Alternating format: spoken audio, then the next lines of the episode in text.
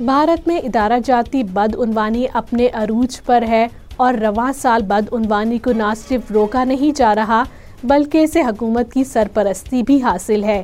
Indian ایسوسی ایشن for democratic reforms نے اپنی ایک رپورٹ میں کہا ہے کہ مالی بے ضابطگیوں اور بدعنوانی کی جڑیں بہت گہری ہیں کیونکہ اس کی سرپرستی ارکان پارلیمنٹ اور سیاستدان کر رہے ہیں۔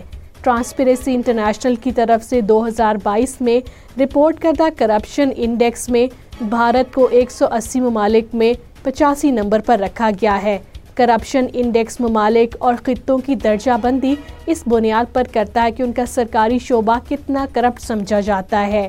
ٹی سی پی آئی نے دو ہزار اکیس میں اپنی رپورٹ میں صحافیوں اور سماجی کارکنوں کو لاحق خطرات کو اجاگر کیا جو پولیس عسکریت پسندوں، جرائم پیشہ گروہوں، بدعنوان اہلکاروں کے حملوں کا شکار ہوئے۔ رپورٹ میں کہا گیا ہے کہ حکومت کے خلاف بولنے والی سول سوسائٹی کی تنظیموں کو سیکیورٹی، بغاوت، نفرت انگیز تقاریر اور توہین عدالت کے الزامات اور غیر ملکی فنڈنگ کے ضوابط کے نام پر نشانہ بنایا گیا ہے۔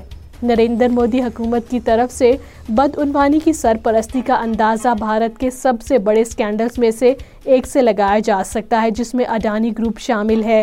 نریندر مودی کے قریبی دوست گوتم اڈانی کی قیادت میں اڈانی گروپ اس وقت سے شدید دباؤ کا شکار ہے، جب رواں سال چوبیس جنوری کو امریکی ادارے برگ ریسرچ نے اپنی رپورٹ میں کہا تھا کہ یہ گروپ کئی دہائیوں سے لین دین میں دھوکہ دہی اور شیئر کی قیمتوں میں ہیرا پھیری میں ملوث رہا ہے۔ بھارتی سیاستدان بزنس مینز ٹائکونز بیوروکریٹس اور فوجی قیادت اس بدعنوانی سے استفادہ حاصل کرنے والوں میں شامل ہیں۔ بھارت میں ایک فیصد افراد کے پاس ملک کی مجموعی دولت کا اٹھاون اشاریہ چار فیصد ہے۔ بھارتی انفورسمنٹ ڈائریکٹریٹ نے جیٹ ایئر ویز کے بانی نریش گوئل کو بینک فراڈ سے منسلک منی لانڈرنگ کیس میں گرفتار کیا۔ وہ مبینہ طور پر قرضوں کی نادہندہ ہیں، جس سے کنارا بینک انڈیا کو پانچ سو انتالیس کروڑ روپے کا نقصان ہوا۔ دو ہزار تیئیس میں بھارتی معاشرے میں بدعنوانی اور معاشی تفریق کے بڑھتے ہوئے رجحان کو مختلف بین الاقوامی اور ملکی رپورٹس میں مسلسل اجاگر کیا گیا، جس میں آکسفیم رپورٹ دو ہزار تیئیس ہارڈنبرگ رپورٹ دو ہزار تیئیس، corruption index, crony capitalism index اور اکنامک فریڈم انڈیکس شامل ہیں۔